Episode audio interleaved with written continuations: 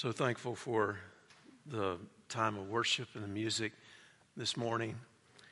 Um, but boy, that last song was good. It was good. If you can say it is well with my soul, say amen. Amen. amen. Praise the Lord. I invite you to open your Bibles to Luke chapter 21. Our text today is verse 5 through verse 24. I'll read the scripture here in just a moment in a message entitled Warning Perilous Times Are Ahead. We live in a fallen world, a sin fallen world that is currently groaning and crying out for renewal. That's what the scripture says. We see it all around us with the different things that are taking place. In 2021, there are currently ongoing wars and conflicts in three dozen countries in the world. Most are in the Middle East, Northwest Asia, Sub Saharan Africa, and the ongoing drug war in Mexico. And there are three major wars that have experienced more than 10,000 deaths so far, 12 wars that have experienced somewhere between 1,000 and 10,000 deaths, and then dozens of conflicts that have less fatalities uh, and casualties than that. There have been just this year 100 significant earthquakes around the world, some registering as high as 7.7 on the Richter scale. Uh, 584,000 people are currently experiencing famine conditions in Ethiopia and Madagascar and South Sudan and Yemen. 41 million people live in nations that are on the verge of famine. World hunger has been on the rise for the past five years again, and then, uh, so far through this pandemic that we have experienced, some 219 million people worldwide have been affected since the pandemic started. On top of that, there's much persecution of Christians around the world. It's estimated that throughout the history of the church, there have been 70 million uh, Christians martyred, uh, half of those in the 20th century alone. In the 21st century, it's estimated that somewhere between 100 and 160,000 Christians have been killed for their faith. Uh, that amounts to 322 every single month, 214 churches destroyed every single month, and the violence because of persecution against Christianity is extensive. But I want you to know that almost 2,000 years ago, Jesus prophesied about the things to come. And that's what we're going to read in Luke chapter 21, beginning in verse 5. As some were talking about the temple, how it was adorned with beautiful stones and gifts dedicated to God, he said, These things that you see, the days will come when not one stone will be left on another that will not be thrown down. Teacher, they asked him, so when will these things happen? And what will be the sign when these things are about to take place? Then he said, Watch out that you're not deceived. For many will come in my name, saying, I am he, and the time is near.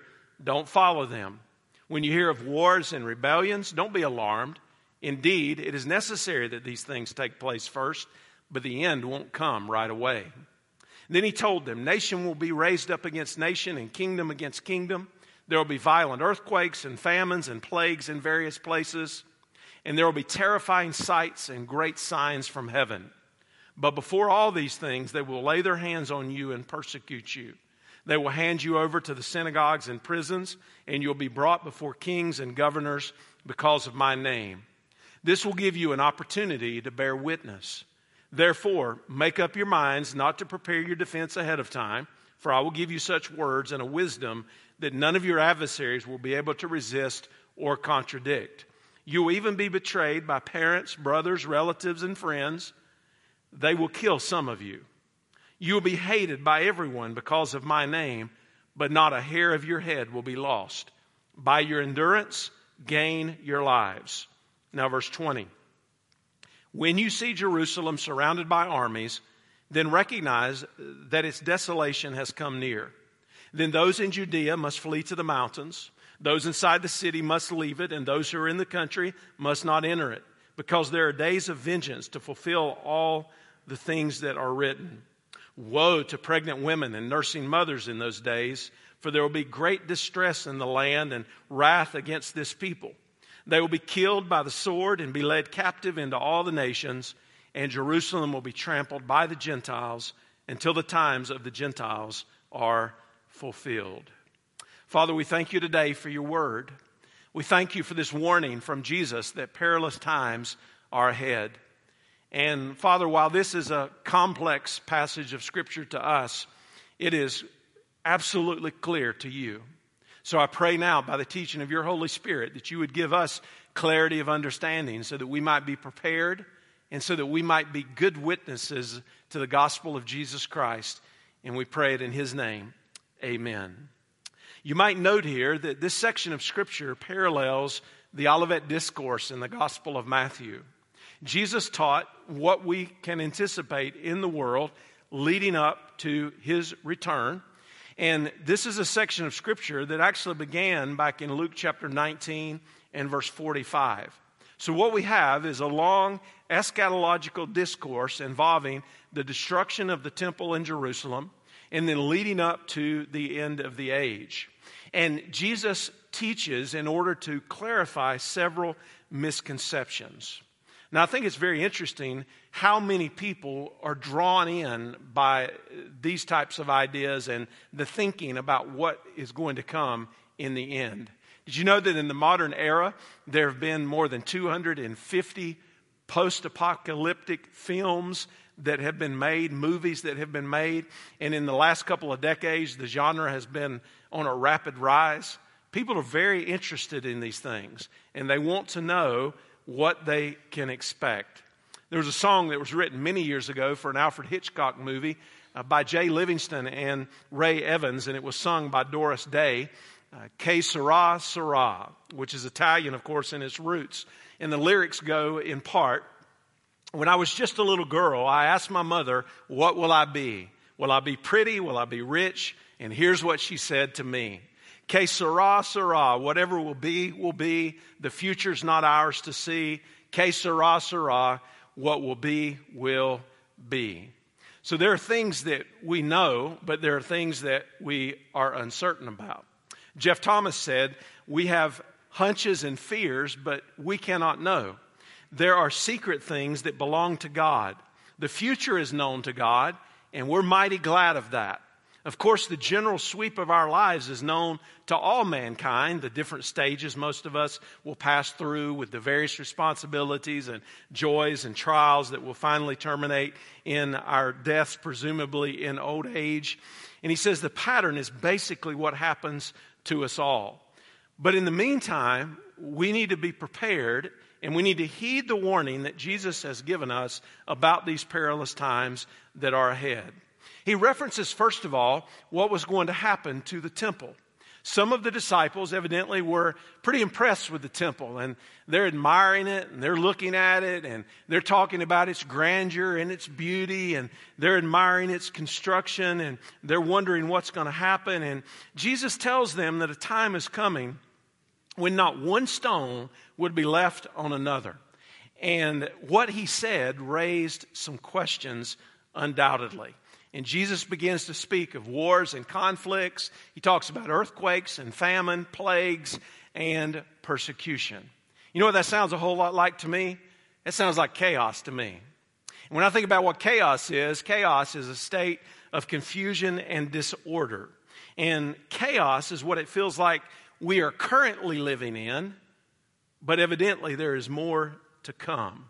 And in this prophecy, as is often the case in Scripture, there's a present future sense of fulfillment. In other words, Jesus was teaching about the present sense of fulfillment because of what was going to come in the very near future as it related to the temple and then Jerusalem as a whole. But then he's pushing much further out into the future about the time that precedes his return and what we might expect throughout the age of the church and then what we would expect as the end of the age approaches. And I think it refers here to the situation which would confront the disciples before the fall of Jerusalem. And then it refers to the situation that will confront the world before the return of Jesus. And what it seems like is chaos in the world is actually something that God knows well. And while it seems like there's chaos in the world in the meantime, in our lives, we can know that these things are to be expected.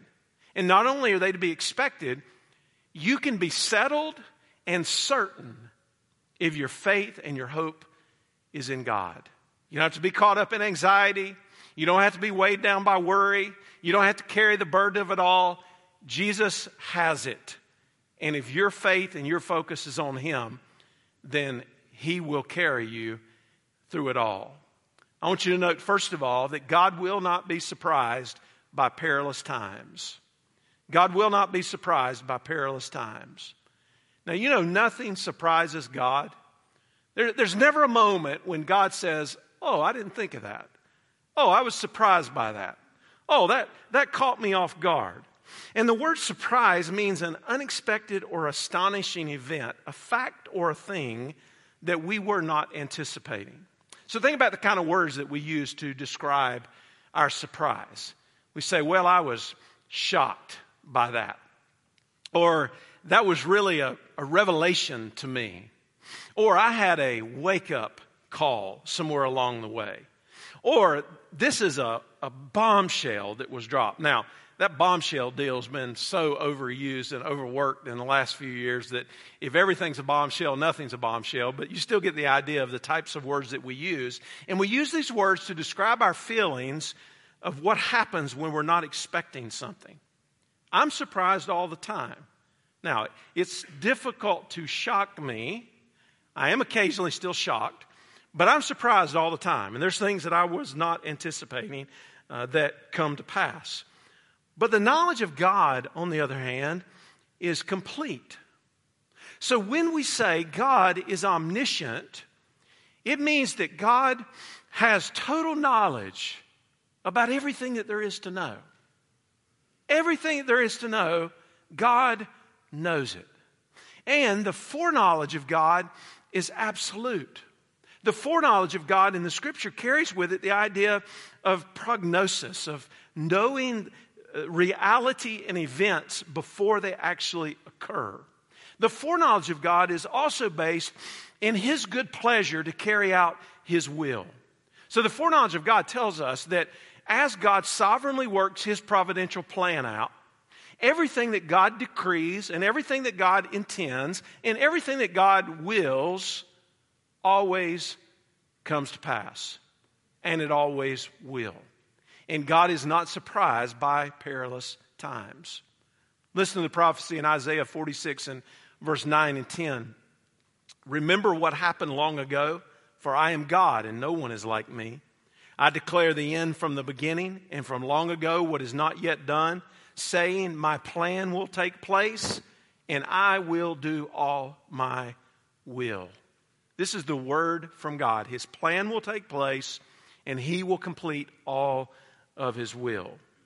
Now, specifically, back to this passage of Scripture in verse 5, uh, they were admiring how the temple was adorned and the beautiful stones and the gifts that had been dedicated to God.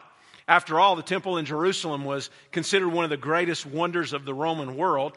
At this point, it had been under reconstruction for some 46 years. It would not be completed until 63 AD. And if you do the math, from 63 AD to 70 AD, when the destruction of Jerusalem would come and the destruction of the temple, it would only be completed for about seven years before it all came down. And the temple had this spectacular location. It was perched up on Mount Moriah, and they said from a distance that it was so glistening and so magnificent that if you look from a distance to the temple, it looked like a mountain of gold that was sitting there at Mount Moriah. And the size of the foundation stones, get this, were as big as train boxcars. Just one stone. Jesus said in verse 6 These things that you see, the days will come when not one stone will be left on another that will not be thrown down. Can you imagine how shocking it must have been in that moment? That they're looking at the beauty of it, and uh, the thing is getting close to actually being complete in the re- reconstruction. And Jesus says, There's going to be nothing left. Can you imagine that, what that must have done to those who were listening? And again, there's a present future aspect to the prophecy. Titus conquered Jerusalem for the Romans, and although he ordered the temple to be preserved, it was gutted by a fire that was set by one of his soldiers. And the whole city and the temple was then ordered to be razed to the ground. Jesus was speaking of that because that was near, relatively speaking. And then Jesus was speaking of the future that is still to come.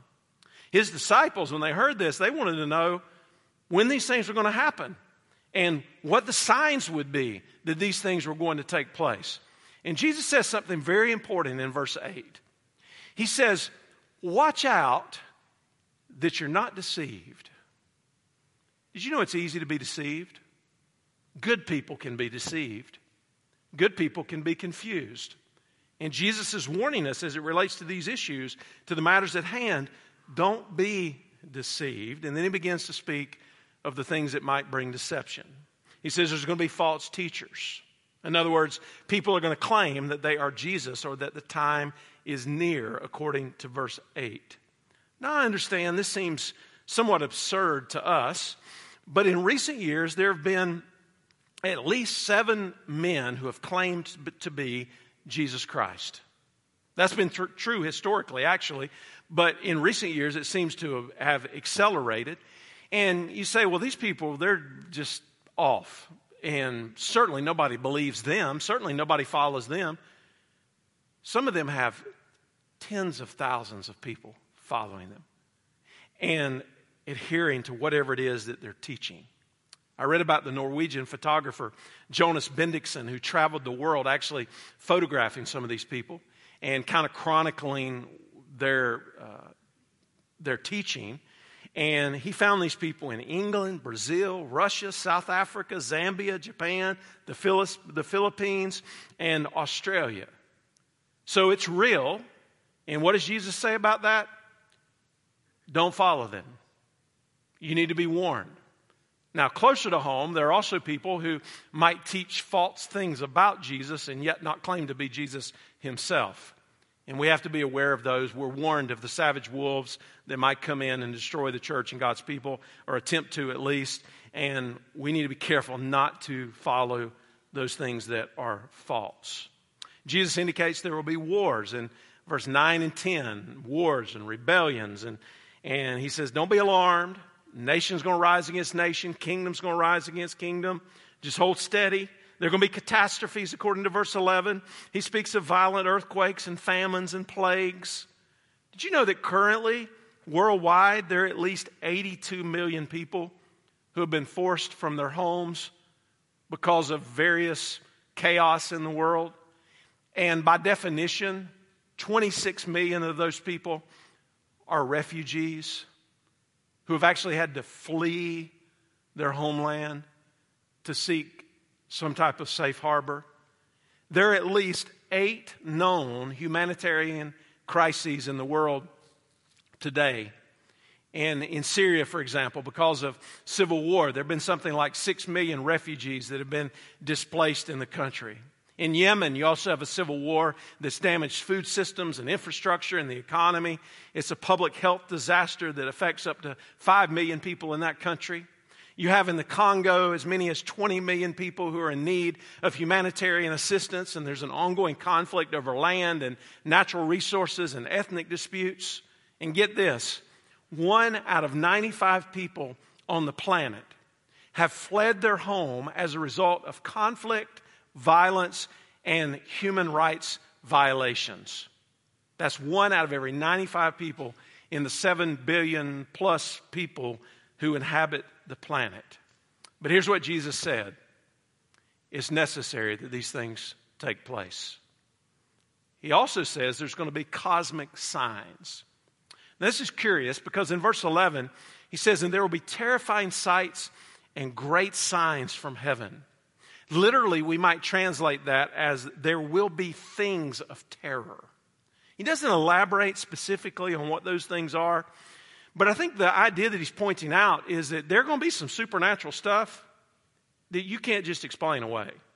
There are going to be some things that are going to be, wow, what was that? And people are going to be amazed because of the supernatural effect of what they're going to witness. A long time ago, J.C. Ryle wrote in his commentary on Luke a reference to a man by the name of Bishop Pearce who wrote about Josephus. Now, you might remember Josephus was the Jewish historian. He was not a believer. Uh, he had no reason to authenticate the Gospels or the New Testament account, but much of, of what he wrote and much of what he recorded, in fact, did just that. And here's what Pearce had to say about Josephus. He said, Josephus has given us a very particular account of the prodigies of this kind which preceded the destruction of Jerusalem. So here's the setup. Pearce is saying the words of Jesus here in verse 11 about these terrifying sights and these great signs from heaven, Josephus wrote about those very things happening, building up to what happened in Jerusalem. He says he speaks of a flaming sword seen over the city and of a comet which appeared for 12 months he mentions a light which for half an hour shone so bright in the night between the temple and the altar that it seemed as if it was midday. He takes notice also of what eyewitnesses told him that chariots and armed troops were seen fighting in the sky on certain days. And then he adds that on the day of Pentecost, when the priest entered into the inner temple, they heard a great noise and a voice like a multitude crying out, Let us leave here. And the substance of this account was confirmed and also given by Tacitus, the Roman historian. And there seems no reason to be a doubt about these reports of what they saw. And Jesus tells us that there are going to be some things coming. They're, they're, they're supernatural. You, you, can't just explain them away. You can't just say uh, it, it was something that was normal. It's going to be something that's going to be cosmic and overwhelming when you see it. Jesus said in Matthew 24 and verse 8, all of these events, they're the beginning of labor pains. Now, that imagery is pretty powerful because we all know what happens when the baby is born. But Jesus says there's some things that lead up to that baby being born, and it's a process. And he's saying before that baby is born, there are going to be some labor pains. They're to be expected. And he says that's what's taking place in these events that are to come.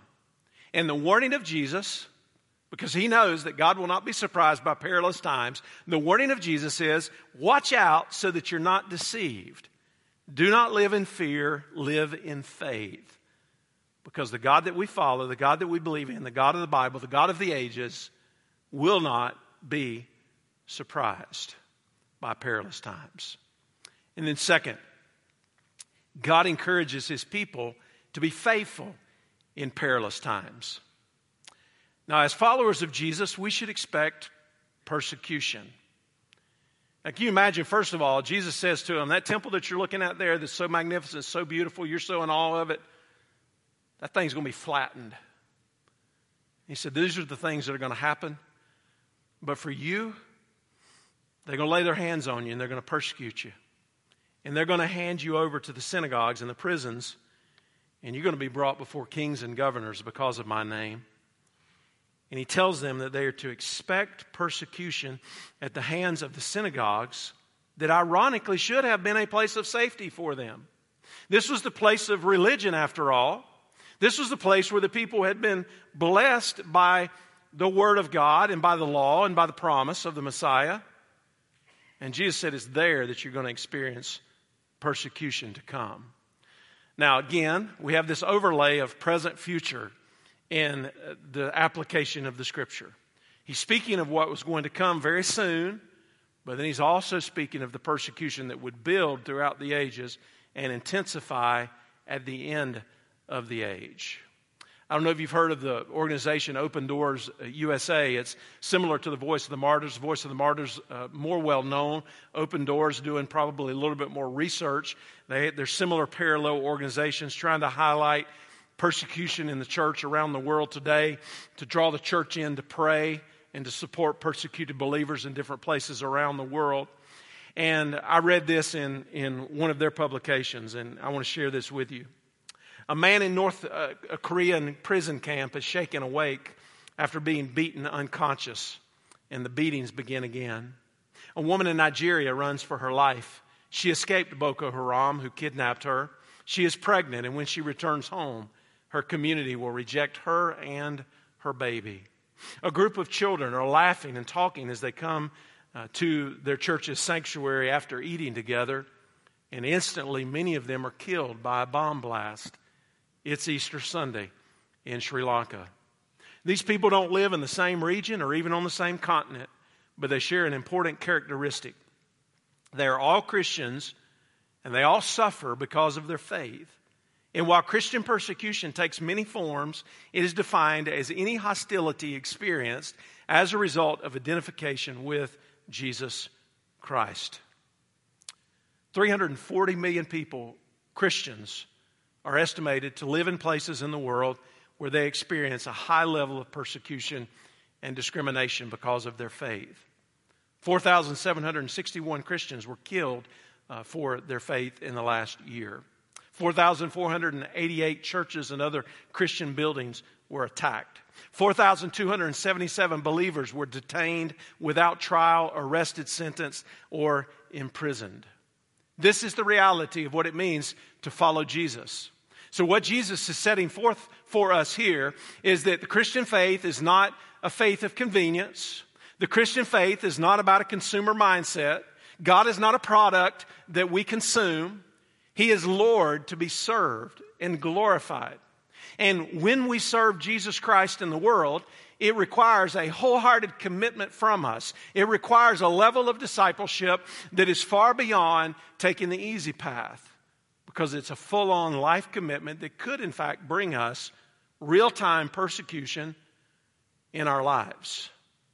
Jesus said in Matthew 5 and verse 11 and following, Blessed are you when they insult you and persecute you and falsely say every kind of evil against you because of me. Be glad and rejoice because your reward is great in heaven. For that is how they persecuted the prophets who were before you. Followers of Jesus should also expect betrayal. Jesus uses some interesting words by way of illustration in verse 16 and 17. He's talking about parents and brothers and relatives and, and friends. And he says, they're going to kill some of you. That's what Jesus said. And why is he making the point here? This is echoed in Matthew chapter 10 also, where he speaks not of bringing peace, but a sword. And the point that he's making is there is a line that divides and cuts, even in families, between those who come and follow Jesus and those who reject Jesus. And that line is very defined. And what Jesus is saying to us is that we must count the cost because there may be a high cost even among our own family. Now, some of you might have experienced that. Probably in our context, it's more of a marginalization, maybe ridicule, maybe words that have been spoken to you that are unkind and unhelpful. Maybe someone has spoken angrily to you. But listen, there are people around the world who are coming out of particular religious backgrounds, in particular, who, if they believe in Jesus and profess to their family that they do, it can cost them their lives. And yet, when they count the cost, they're still willing to believe. Notice what happens here in verse 13. Jesus says, All this persecution, it's going to give you an opportunity to bear witness. So, followers of Jesus will boldly bear witness. And the word witness here is the same word from which we get our word martyr. That is not by accident. It's because of the level of discipleship that we're being called to. And this is the discipleship that Jesus calls us to when he says, If any man wants to come after me, let him deny himself, take up his cross daily, and follow me. What is Jesus saying? There's a high cost to discipleship. Now, there's a much higher reward, but there's a high cost. And you need to understand what it is that you're getting into. And too often, Christians are, are presented with, or, or people, I should say, are presented with a, a different brand of the gospel. And they think that their life is going to get easier. And they think that it's just going to be a smooth path from now to eternity. And we know that's not the truth. We know there's going to be hardship. Why? Because we live in a sin fallen world. Because we battle with the world and the flesh and the devil. And all these things come against us to make it very difficult in our faith. But yet, God is faithful to us, and we have the opportunity to bear witness through it all. You remember persecution in the early church dispersed people, and as a result, the gospel was spread. Now, that's not true everywhere in the world today. There are some places where the persecution has made the spread of the gospel incredibly difficult, but I can tell you there are also some places in the world because of persecution, the church is growing exponentially, like, like beyond what you could even imagine in the context that we live in. And as people are dispersed and times are hard, they're being faithful with the gospel, and God is being glorified, and people are being saved. I think about Acts chapter 3, where Peter delivered the second sermon, and after he healed the uh, lame beggar at the gate of the temple. You remember that man was lame from birth. Uh, it had been a situation that had been developing for quite some time. And when he told him to, to rise up and walk. This man that's been lame for birth, he, he rises up and he walks. Not only is he walking, he's bouncing around and he's joyful and he's happy and, and he's excited about what's happening to him. And you would think that the religious people might have been kind of excited about what happened to the man. But that wasn't the case. They weren't happy at all. And they realized they had to do something. And it says, while the disciples were speaking, to the people, the priest, the captain of the temple police, and the Sadducees confronted them, and they arrested Peter and John for disturbing the peace. And specifically, Peter and John were proclaiming in Jesus the resurrection from the dead. So here are the rulers. They think that they've gotten rid of Jesus at this point. Peter and John are speaking to people, and the lame man rises up and he's, he's bouncing around because he's been healed. This is a man that many people would have seen at that temple day in and day out, year in, year out, and all of a sudden he's whole and he's healed. And they don't like it. And here they think they've gotten rid of Jesus. And what are they doing? They're proclaiming in Jesus the resurrection of the dead. And the scripture says that there were thousands who heard the message and believed. They brought Peter and John before them and asked, By what power or in what name have you done this? Peter, filled with the Holy Spirit, answered, By the name of Jesus Christ of Nazareth, whom you crucified and whom God raised from the dead. And then he said in verse 12, There is salvation in no one else, for there's no other name under heaven given to men by which we must be saved. So here's our assignment. Our assignment is to give witness, to bear witness to the crucified, risen, and reigning Lord Jesus. Doesn't matter what the context is, that's our assignment. And when we bear witness to the crucified, risen, and reigning Lord Jesus, you know what's going to happen inevitably? There are going to be people that are going to be saved. They're going to believe. Their lives are going to be transformed. They're going to be reconciled to God. Their families are going to be healed as they believe. And we have the responsibility to bear witness to Him. So let me ask you this question Will you boldly bear witness to Jesus? Not just when it's easy, but when you're marginalized, when you're questioned, when you're persecuted, even when your life is at stake.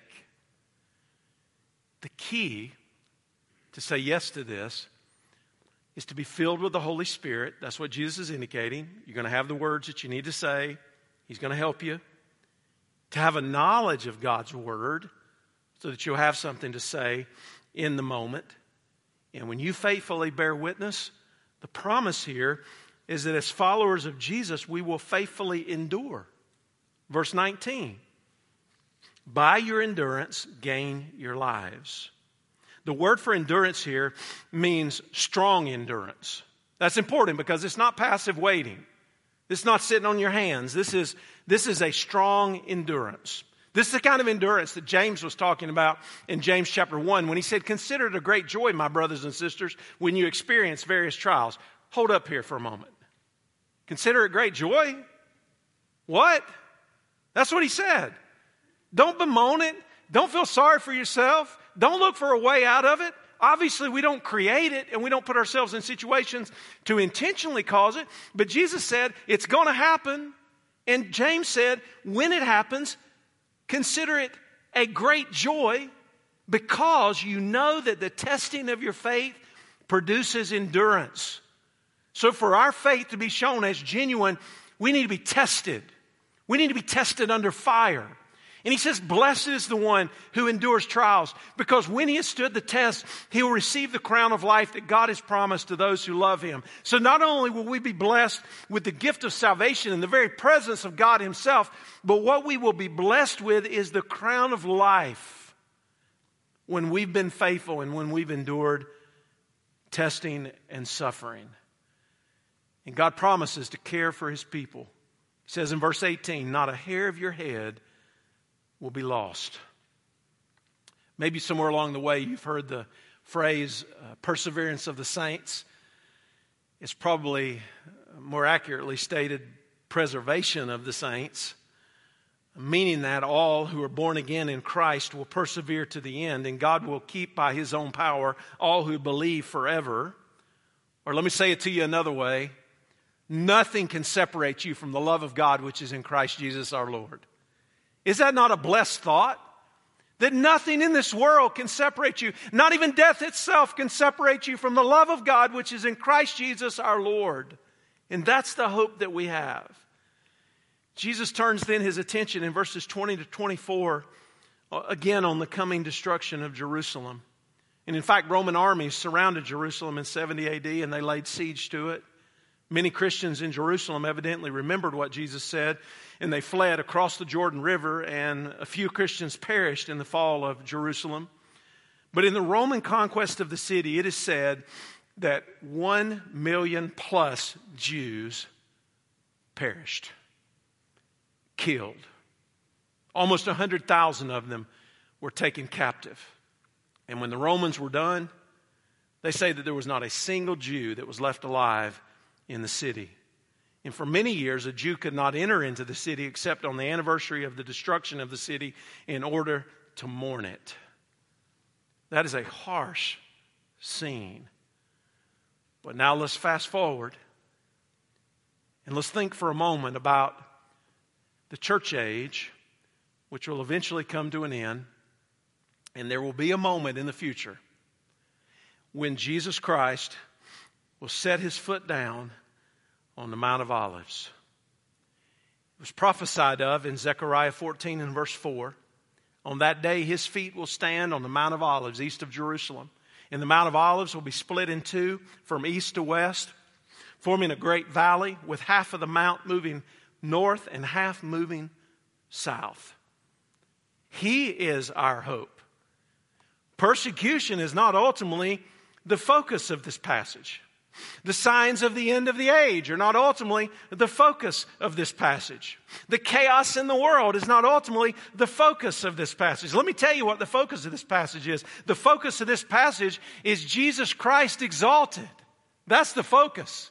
And when Jesus Christ is exalted in your life and He is lifted up, then you can be faithful in perilous times because you know that God has it under control and you know that He's already won the victory through the cross. And what we're seeing now is only an unfolding of what God has already promised and what God has secured. And we get to be blessed by it. And we get to live as His church. Folks, how could we live in a going through the motions version of Christianity? How, how could we just be satisfied with this consumer Christianity of the age that is not characterized by commitment? It's not characterized by surrender. It's not characterized by sacrifice. How could we be satisfied with that when we see Jesus high and lifted up and we hear his word and we understand God's plan for our lives? So I say to you today in closing, heed the warning and get ready because perilous times are ahead. It's my understanding that in the arena of public preparedness, Early warning systems are the key. They represent the set of capacities needed to generate and disseminate timely and meaningful warning information that enables individuals and communities and organizations to prepare and act appropriately and in sufficient time in order to reduce harm or loss. And I got good news for you today. God's given us an early warning system. He's told us what we can expect, and He says, Trust in me. Trust in me. Father, we thank you today for your word.